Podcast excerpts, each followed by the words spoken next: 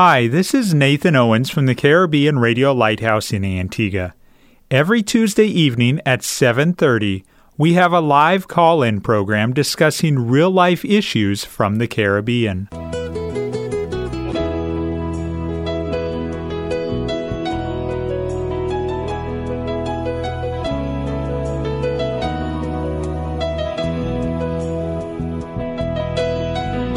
Sanctify them through thy truth. Thy word is truth. You're listening to That's Truth, a program with Dr. David Murphy, designed to answer your questions biblically in this confusing culture. Dr. Murphy has over 30 years of counseling and ministry experience here in the Caribbean and is ready to answer your questions according to truth A very pleasant good evening to you and welcome to That's Truth. We do trust that you are able to stay with us for the entire program tonight. And I do trust that we'll able to impart some spiritual enlightenment and encouragement to you as you stay with us for the entire program tonight. Well, the topics we'll be covering tonight on the program is from a listener who have sent in several questions for us to answer. And tonight, again, as we did last week, we'll be trying to answer some of those questions. Tonight, we'll be dealing with what baptize for the dead means and also what are the identifying marks of a cult. And we'll be dealing with the first one, which is a question from a verse in 1 Corinthians chapter 15 verse 29 where the Apostle Paul speaks of baptizing for the dead. And the question is would you play, please explain what baptizing for the dead means? Uh, I'd like to read the passage um, before we start to do an explanation or exposition of the passage. Uh, it's actually 1 Corinthians chapter 15, verse 29, and it reads as follows. It says, Else what shall they do which are baptized for the dead, if the dead rise not at all. Why are they then baptized for the dead?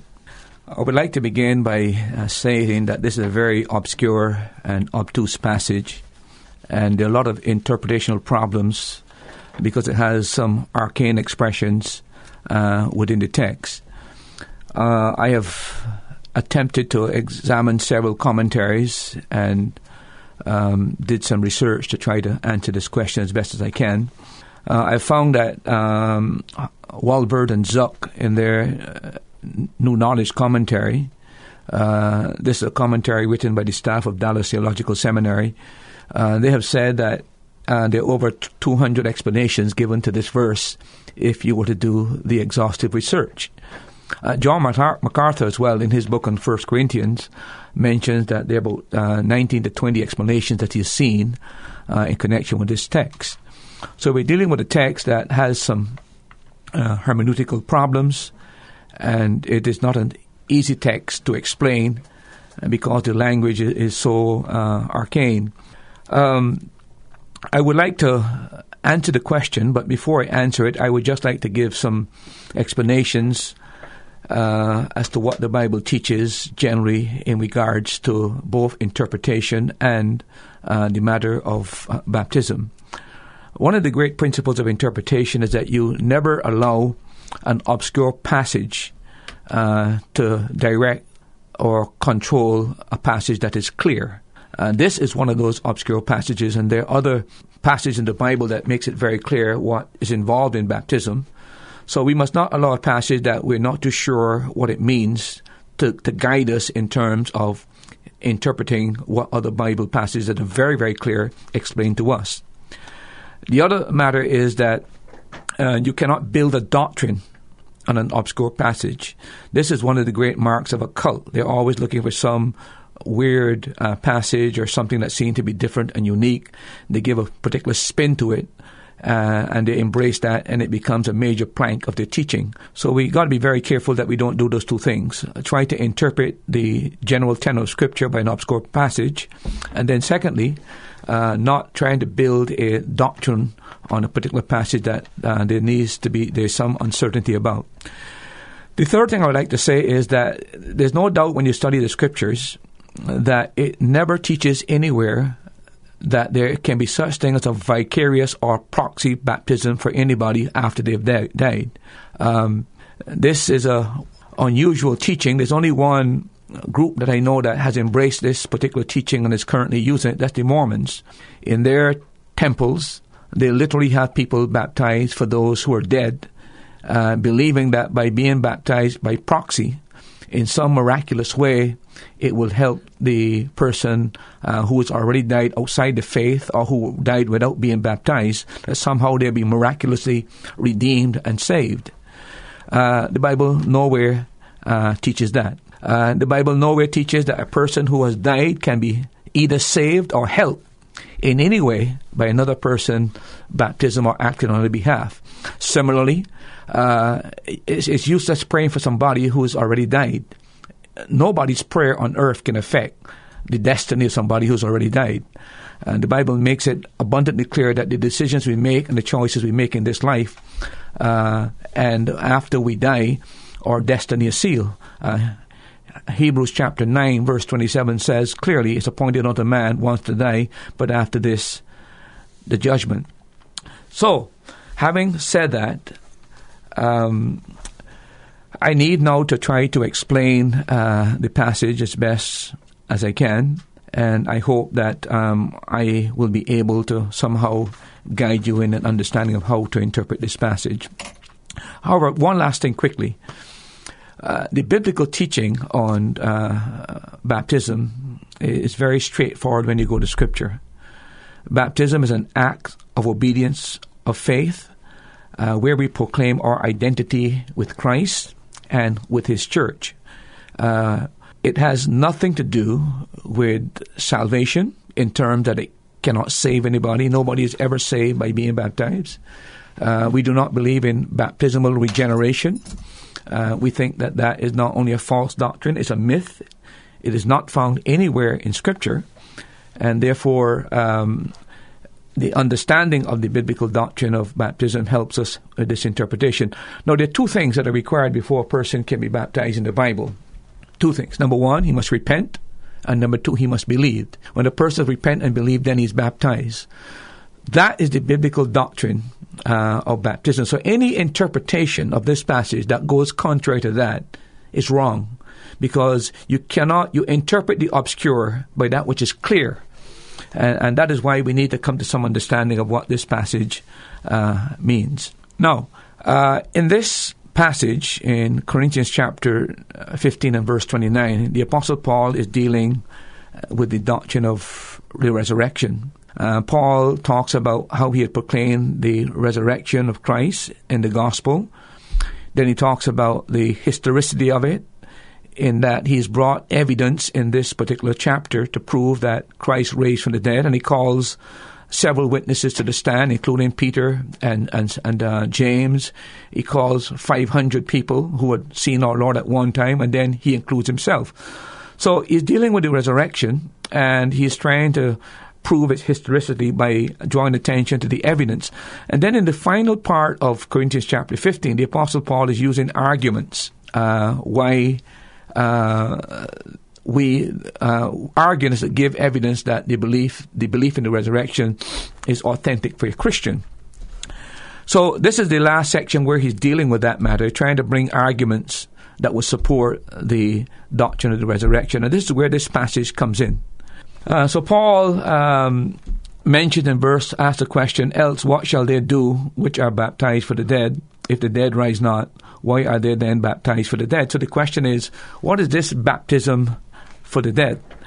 Now, there are four interpretations I would like to offer you, and I will tell you which I believe is the, the best of these four. But I think it is worthwhile um, suggesting to you those uh, interpretations of this passage. Number one, there is a belief and an interpretation that um, some scholars, including Leon Morris, who wrote the book of First Corinthians in the Tyndale series of New Testament commentaries, um, he has suggested that this might have been a false uh, cultic practice that entered the Corinthian church uh, and that was being practiced by some of the Corinthians. Now remember that some of these Corinthians did not even believe in the resurrection. Paul says in Corinthians chapter 15 verse 12, if we say there's a resurrection, how say some among you that there's no resurrection? So this is a church that is clearly embracing heretical teaching and going contrary to the apostolic doctrine. And uh, Leon Morris and, and some others believe that uh, because of the influence of Greek um, philosophy and Greek ideas, uh, this particular doctrine, like many other doctrines you find in the New Testament, uh, began to creep into the church.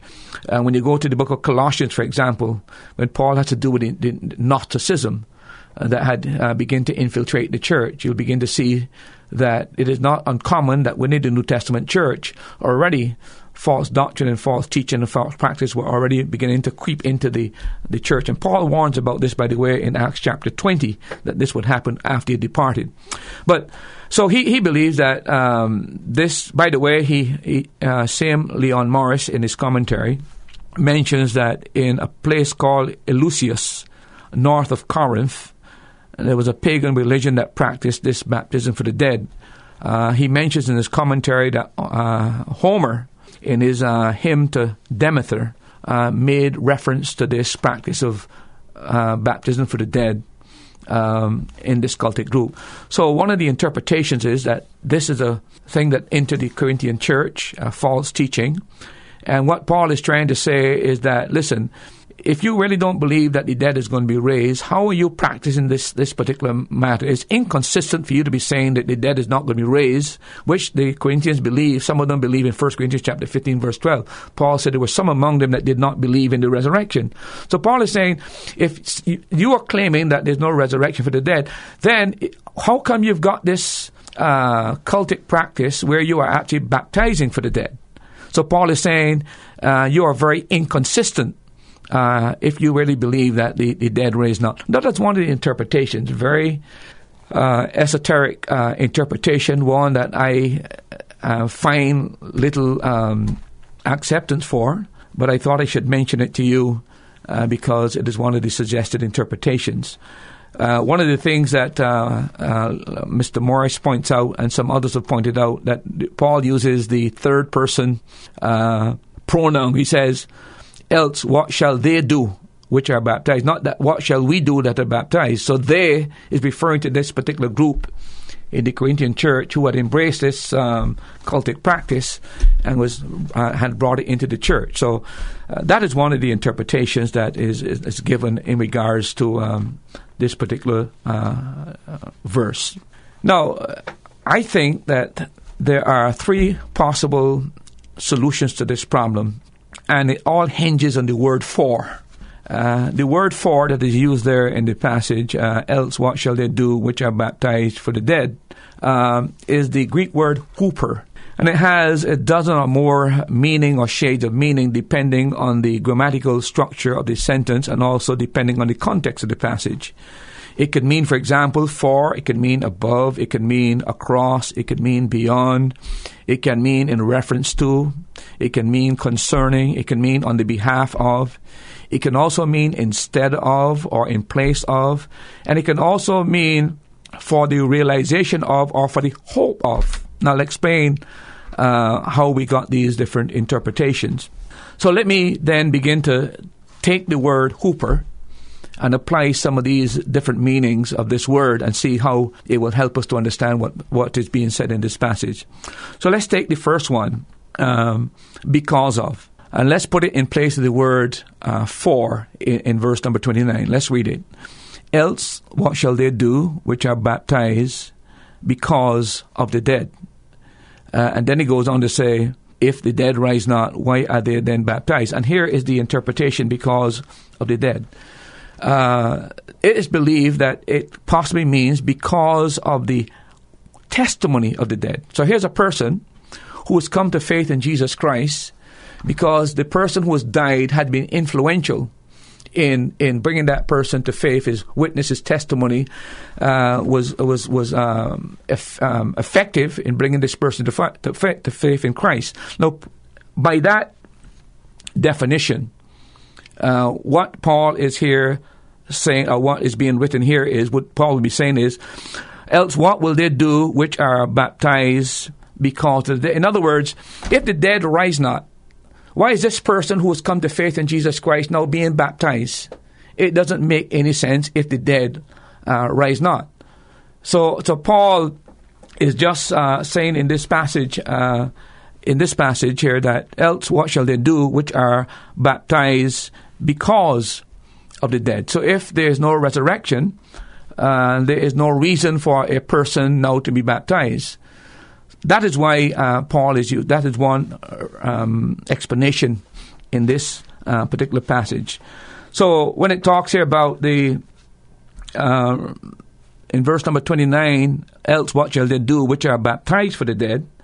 Uh, Paul is referring to the, the person who's being baptized. This person is being baptized because he has been influenced by the person who is dead and that is why he's be, he's not being baptized for the dead, but he's being baptized because of the testimony of the dead. See, that is the, the, the interpretation that is given to this particular passage.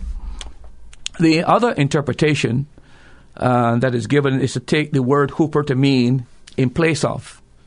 So what Paul would be saying here is, uh, if you're claiming that the dead rise not, Paul is saying then, else what will they do that are, are, are baptized in place of the dead. So what Paul is now suggesting is that the person that is being baptized is now replacing the person that is dead. He's come to faith and trust in Jesus Christ. Now he is following the man who is dead in terms of baptism. But Paul's argument is this. If the dead rise not, what's the sense of this person now who's come to faith in Christ? What's the use of this person now being baptized to fill in the role where this man that was dead is gone. Uh, in other words, what's the use of conversion if the dead rise not? That's the second um, possible interpretation here uh, of this particular passage. But then the one that I find favor with is to take the word um, um, huper and to use the meaning of it, which means for the realization or in the hope of. Now, let me show you how that word huper is used in that sense for the realization of and the hope of. If you have your Bible, you turn with me to Philippians chapter 2 and verse 3, 13. You'll see how Paul uses that word huper there in the passage. Let me uh, give you a chance to look at it in your Bibles, Philippians chapter 2, verse 13. Uh, in that passage, Paul writes, For it is God which worketh in you both to will and to do of his good pleasure. Now, see the word of there?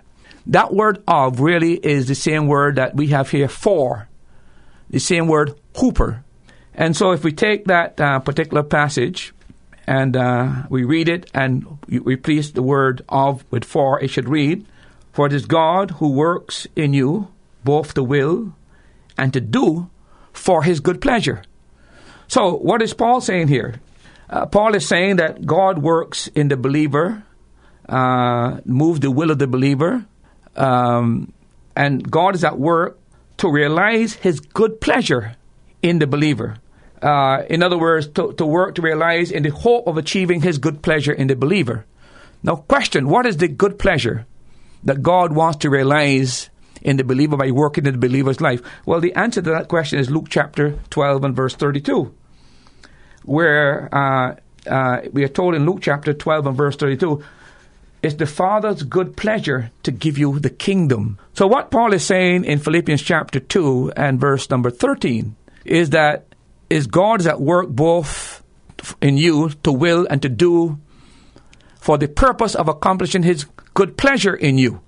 Now, take that, uh, take that now and apply it to the passage we have in um, Corinthians chapter 15 and verse uh, 29 we go back to that passage and uh, let me just find it again. Here it is.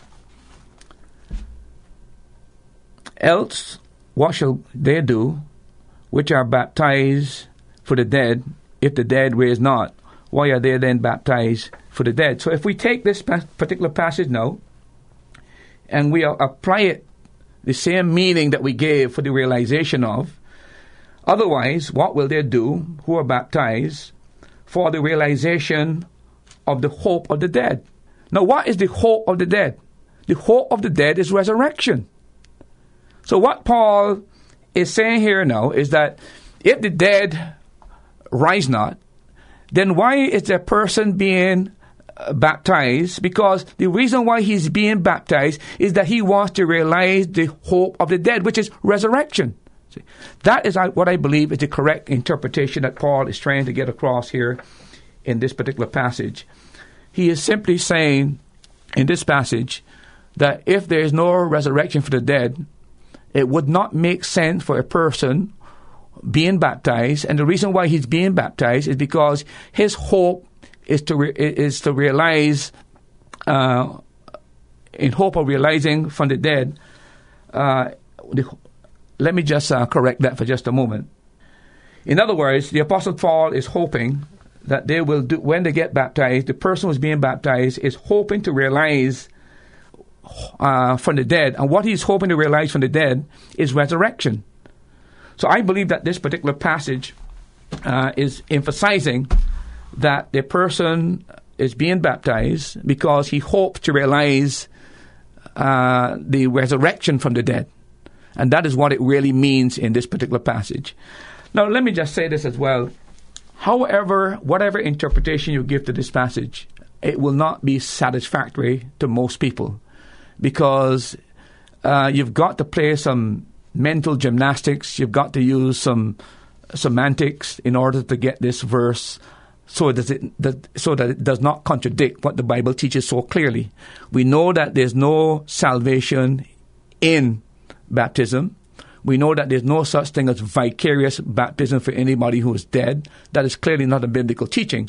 So the only way we can interpret that is to take the particular word and try to get it fit into the clear teaching of the Bible with respect to um, baptism and respect to the dead. So, to, to sum up what I'm saying to you, uh, I believe the best interpretation of this passage is that Paul is suggesting when the person is being baptized, he's being baptized because he has a hope of what uh, the dead hopes for. And what the dead hopes for is resurrection. That is what I believe is this particular passage. I hope I haven't confused you. And I hope that uh, in some measure, if you need greater clarity, maybe we can talk on the phone uh, to make this explanation uh, far more clear for you. Pastor Murphy, the next question the listener wrote What are the identifying marks of a cult? And so the question I would like to ask you what is a cult? Whatever definition we give of a cult um, this evening is is not going to be universally agreed on uh, because there's so many variants in terms of how you define a cult. However, there are two common definitions that I think are very helpful. One is that a cult is a sect or a group of dissenting, uh, dissenting people uh, from an established parent group. So it is an established parent religious group, and this particular group either breaks away or dissents from that. The definition that I prefer uh, as a pastor is that a cult is a religious group who follows teachings and practices that deviate significantly from historic Christianity and from the central doctrines of Scripture. So, two things are key to uh, defining a cult in this definition that they uh, uh, deviate from the historic position of Christianity and that they also move away from what is called the cardinal or fundamental or central doctrines of the Christian faith. Uh, that is what I think um, is an appropriate definition in my t- in my th- way of thinking in regards to uh, defining a cult. The next question I would like to ask you: What are the marks of a cult? Uh, there are several distinctive traits or, or marks of cults, and uh, let me just hurriedly mention some of those to you. First of all, um, every cult, with f- very few exceptions, has some extra biblical source of authority there is the denial of the sole authority of Scripture, and they have some source of revelation that goes beyond the tenets of Scripture. Uh, their attitude towards Scripture is a reckless subjectivism where they decide what part of the Bible they want to believe and which part they are going to discard. They arbitrarily manipulate uh, biblical teaching to fit into their cultic beliefs. They view the Bible as either corrupt or inadequate or outdated or insufficient, that it needs to be upgraded. And the normie would see their cultic writings or source book as an update on um, obscure uh, biblical teaching. This is true of, uh, for example, the JW. They have um, Charles T. Russell's writings and Judge Rutherford's writings. Uh, the Mormons, of course, got Joseph Smith's uh, Book of Mormons. The Seventh day Adventists uh, are known for, even in their Bible, to cross reference Ellen G's writings. A lot of them, by the way, which are plagiarized, and um, and uh, a lot of claims that she made in connection with the that the Lord revealed these things to her. And there is a book on the market that you can purchase on Amazon called The White Lie, and it will lay forth to you in categories and in columns her writings and the writing the books that she plagiarized from. Um, Christian Science, uh, May, Mary Baker uh, Eddy, uh, her book Health and Science: The Key to Scriptures. So one of the marks of a cult is that it always have some extra biblical source of authority uh, that they go outside the pale of Scripture and they deny the final authority of Scripture. Uh, a second trait and a second mark is, and this by heart is the most basic characteristic of a cult, and that is they deny the justification of the believer by faith and faith alone. Most cults uh, require, in addition to faith, the addition of some other factor, whether it be some kind of works, some kind of baptism. Um, but you will always find that when it comes to cultic doctrine, they have a distaste for the biblical doctrine of justification by faith alone. So that's the second mark. The third one is the uh, defective Christology that they teach. Uh, there's a devaluation of Christ, uh, maybe not a complete denial, uh, but a partial denial sometimes of his person, his work, and his nature. Uh, so they have a false view of Christ, and they never give to him the preeminence that is rightfully due to him as uh, God the Son. So the devaluation of Christ. A, a, fourth mark of the cult is that they consider themselves the exclusive community of the saved. They alone are God's people. Uh, there's no salvation outside the group. There are the true saints of the latter day, and uh, all outside their pale are lost and damned. Uh, so they always see themselves as the exclusive community of the saved. A fifth mark would be the fact that they are raised up by God to restore some lost truth. All other groups have apostatized and lost uh, the true faith. And now God is restoring the true faith or the true truth that uh, was formerly lost by the organized church and now they see themselves as the one that God is calling to restore uh, this particular truth that was lost uh, to the church. Let me give you a sixth um, uh, mark of a cult. That would be the group has a central role in eschatology. And what I mean by that, the group is convinced that they have come into existence at a final stage in history to fill a gap to establish God's kingdom uh, it sees itself as the center of God's activity in the present and for the future. And at the final climax of history, the group will be given some special favor by God because of their faithfulness. And so they play the central role when it comes to the future. Uh, there are the uh, the central objects of, of, that God is using uh, within the final days of, of uh, this world. And then number seven, and this is cardinal, by the way, as well, the denial of Israel's future, that she has a future role in God's prophetic program.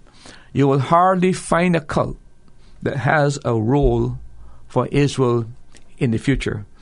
Uh, they themselves claim that they are Israel, and they have replaced Israel. Uh, one comes to mind the 144,000 of the Jews uh, one comes to mind with the, the, the, the Mormons having the, the, the 12 tribes of Israel.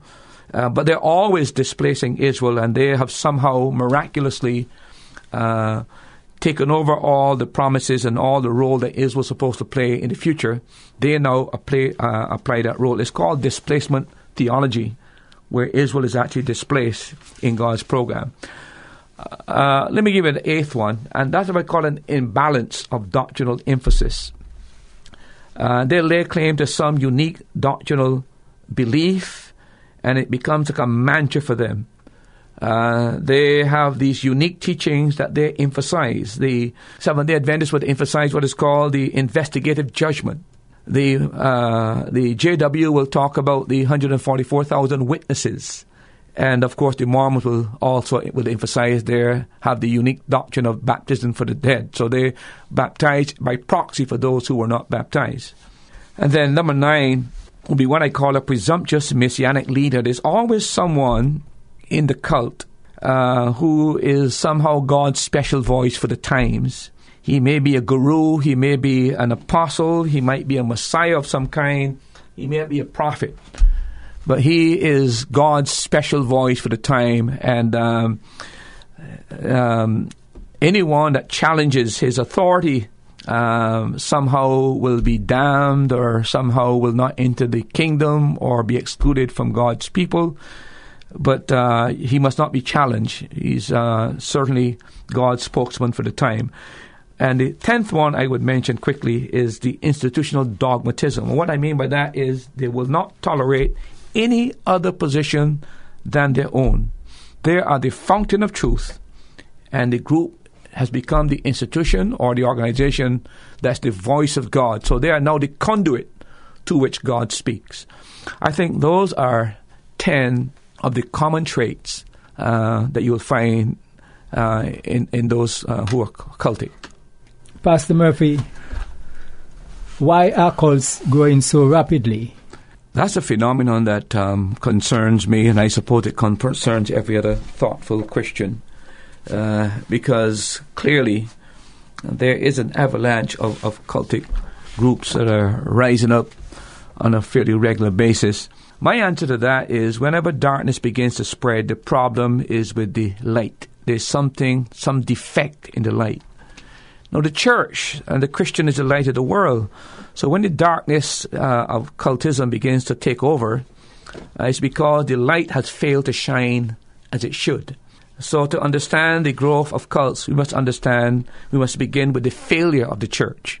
And I am not one that has a tendency to knock the church, but to be very realistic, if cult teaching is uh, a kingdom of darkness, uh, the only way that darkness spread is where light is absent or uh, light is not functioning.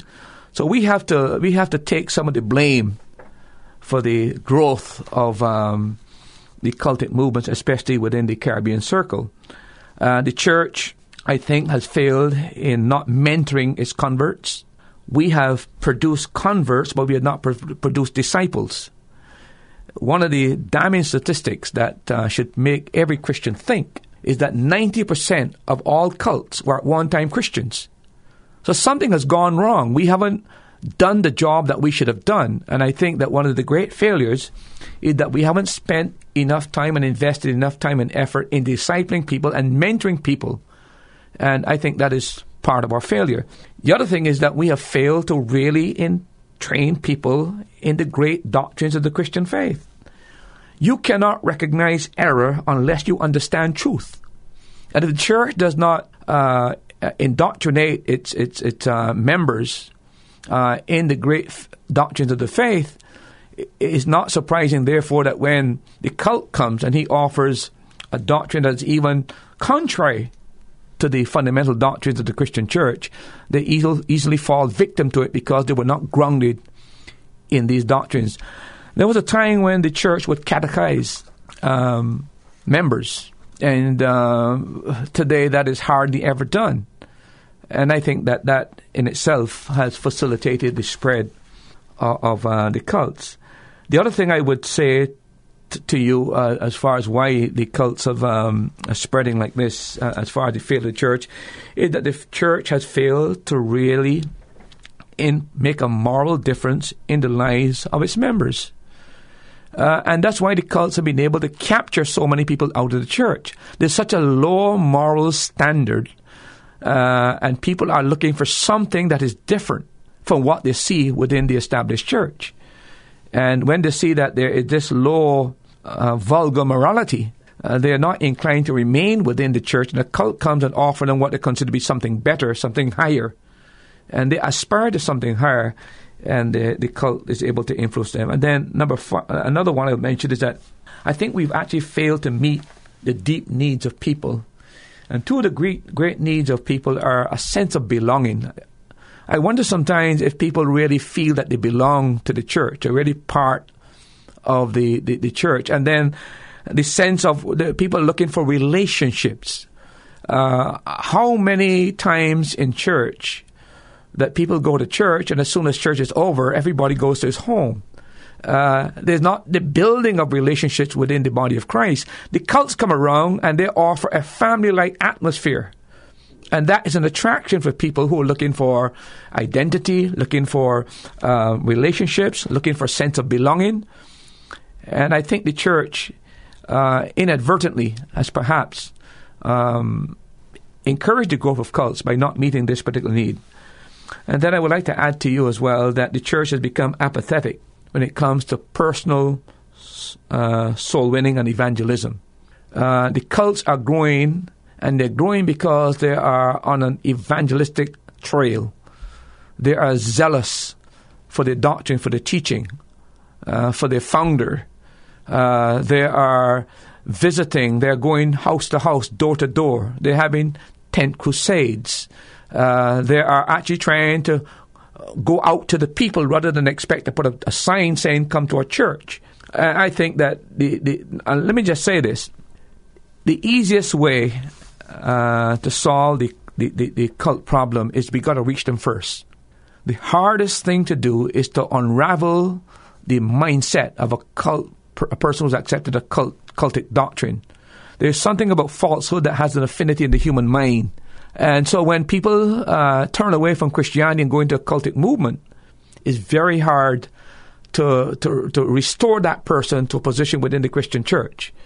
So if we are going to bring about some kind of growth uh, in the church and uh, prevent this uh, growth in, in, in cultic movement, we've got to be the first ones to reach people, and that can only be done by personal soul winning and evangelism. So I'm talking about first of all the failure. Let me mention um, secondly what I consider to be another reason why the cults are growing, and that's the breakdown of the family. Dr. Walter Martin observed that our generation is a generation without a sense of history. It is cut off from the past, is alienated from the present, and it has a fragmented concept of the future. So the family traditions where family worship together, uh, family went to church together, family did things together. That is no longer a reality. Many cults uh, cap- capitalize on this. They break down the family because they become the surrogate family for people. And that is an attraction for people who are looking uh, for relationships. The third one I would mention that has led to the spread of the cult is what I call the undermining of Christianity in the West.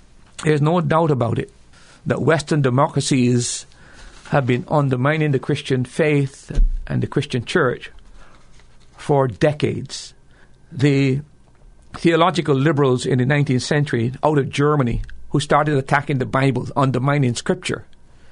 Uh, by undermining the Scripture, the Bible was now robbed of authority, and the cults are able to come in uh, and fill that void.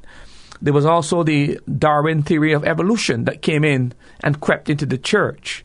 So that, uh, again, um, it not only attacked on the Bible, but the attack on creation, the attack that there is a God.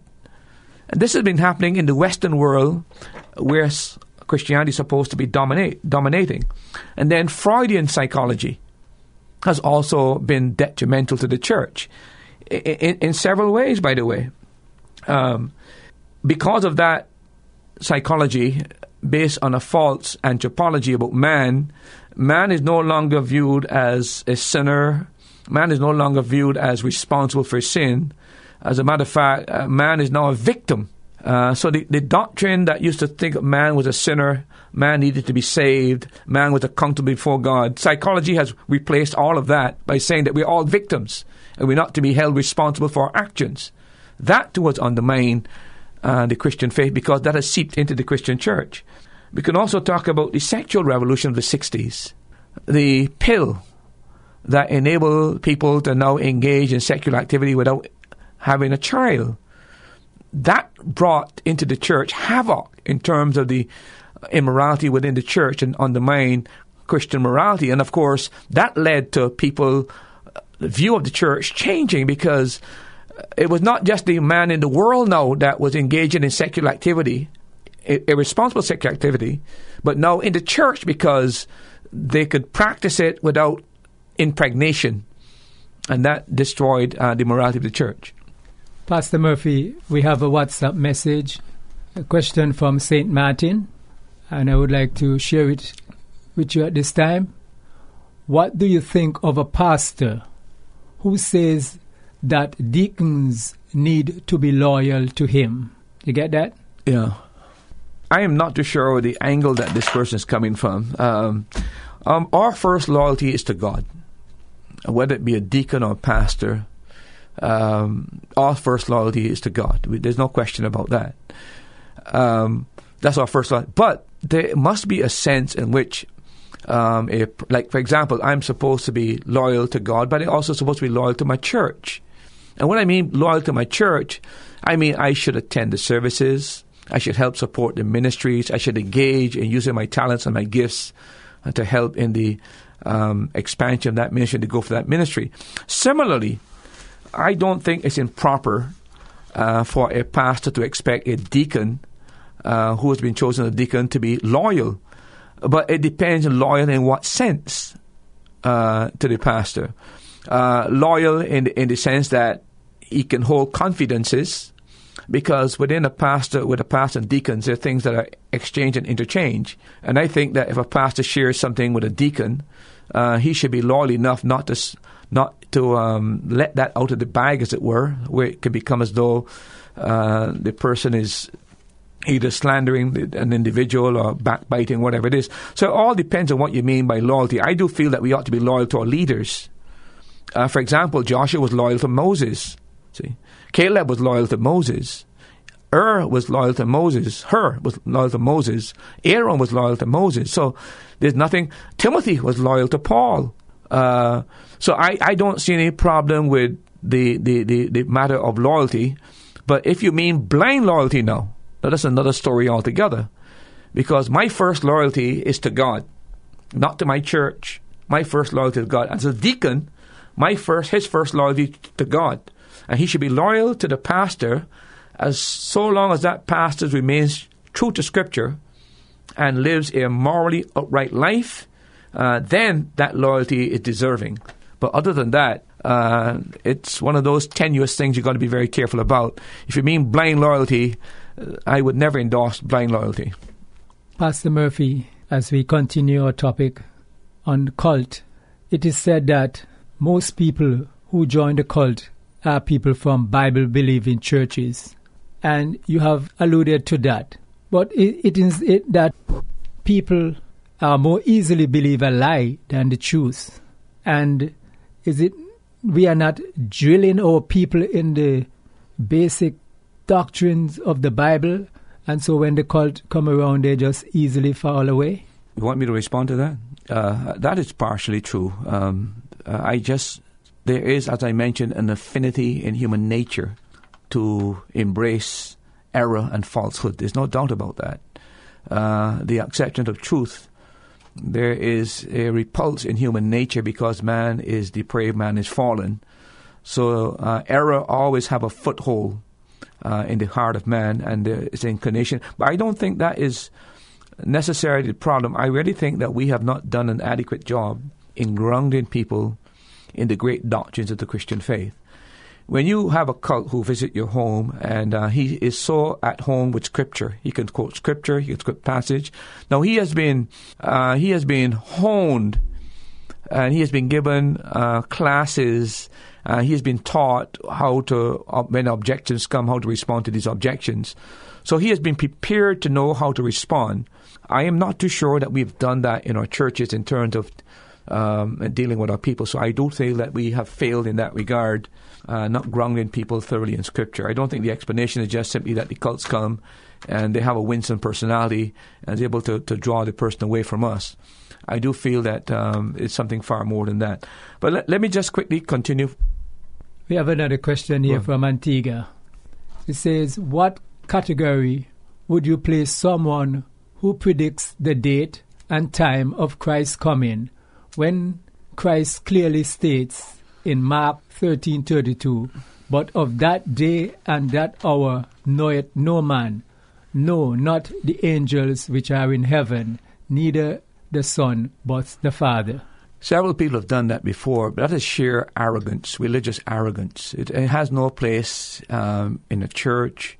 Um, our Lord has spoken to this matter again and again, and you, have got the correct passage there. So when a person gets up and can set a date and tell you the time, you know one thing that is false. That that person is not worthy of either being listened to or being followed.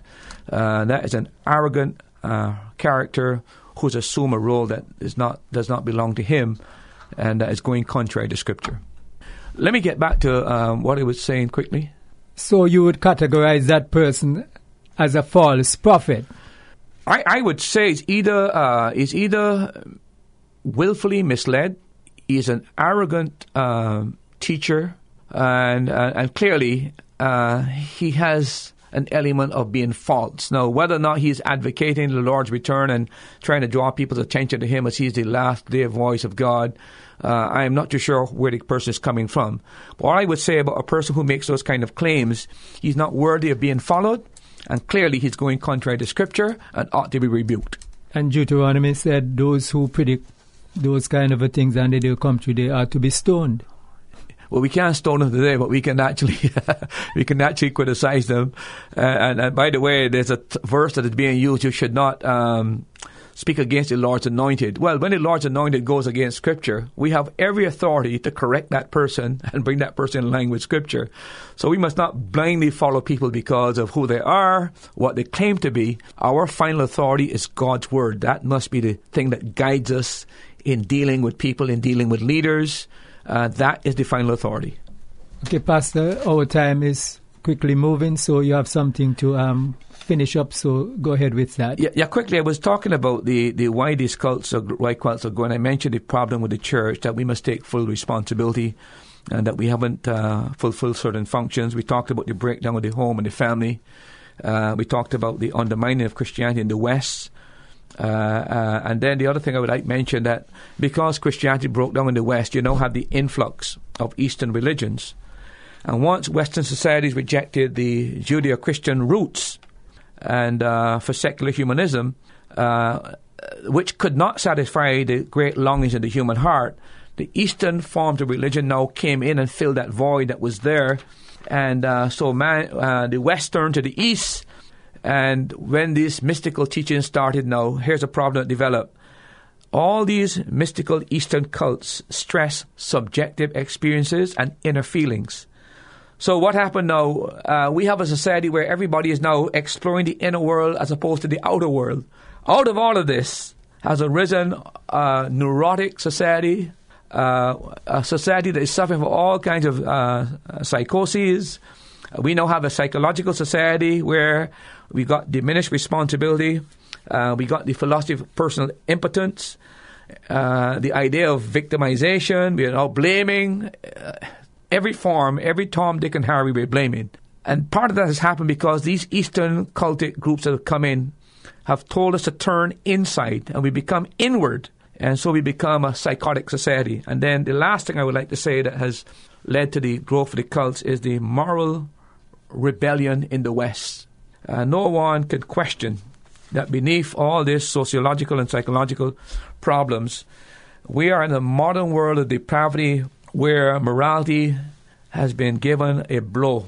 Uh, pornography, vulgar music, sexual perversion of every sort, uh, the rejection of uh, moral absolutes, the emergence of situation ethics, and then this subjective relativism that I decide what is right for me has led to people rejecting uh, the Christianity of the West and embracing these Eastern gurus who have come over to the West and now offering a, a different way of life, a different way of thinking, and that has proved attractive to uh, Westerners who have now turned away from this um, Christianity that hardly resembles what the Bible teaches. They're now looking for something that the cults are offering. They're looking for something that is stable and absolute, looking for a leader that is strong and charismatic. So we're losing, but we need to fight back. Thank you very much, Pastor Murphy. And we have now come to the end of our program for tonight. It was a pleasure having you joining us here on That's Truth. Thanks to those who have sent in a WhatsApp with their question. We do appreciate you doing so. So, from That's Truth, good night and do have a blessed evening.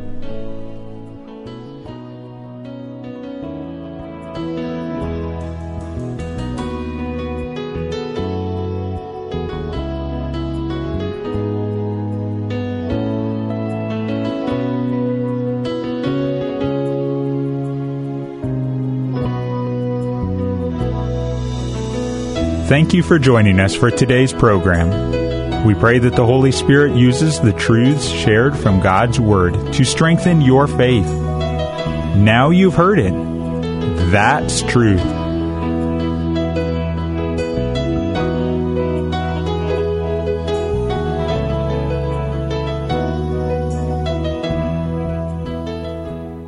Thanks for listening. Remember, you can hear more answers to life's questions on That's Truth, Tuesday at 7:30 p.m. on the Caribbean Radio Lighthouse. If you're in Antigua, you can listen at 92.3 megahertz FM. If you're in the Caribbean, you can listen at 1160 kilohertz AM or listen online at www.radiolighthouse.org from anywhere in the world or you can subscribe to this podcast. Looking forward to having you join us next time.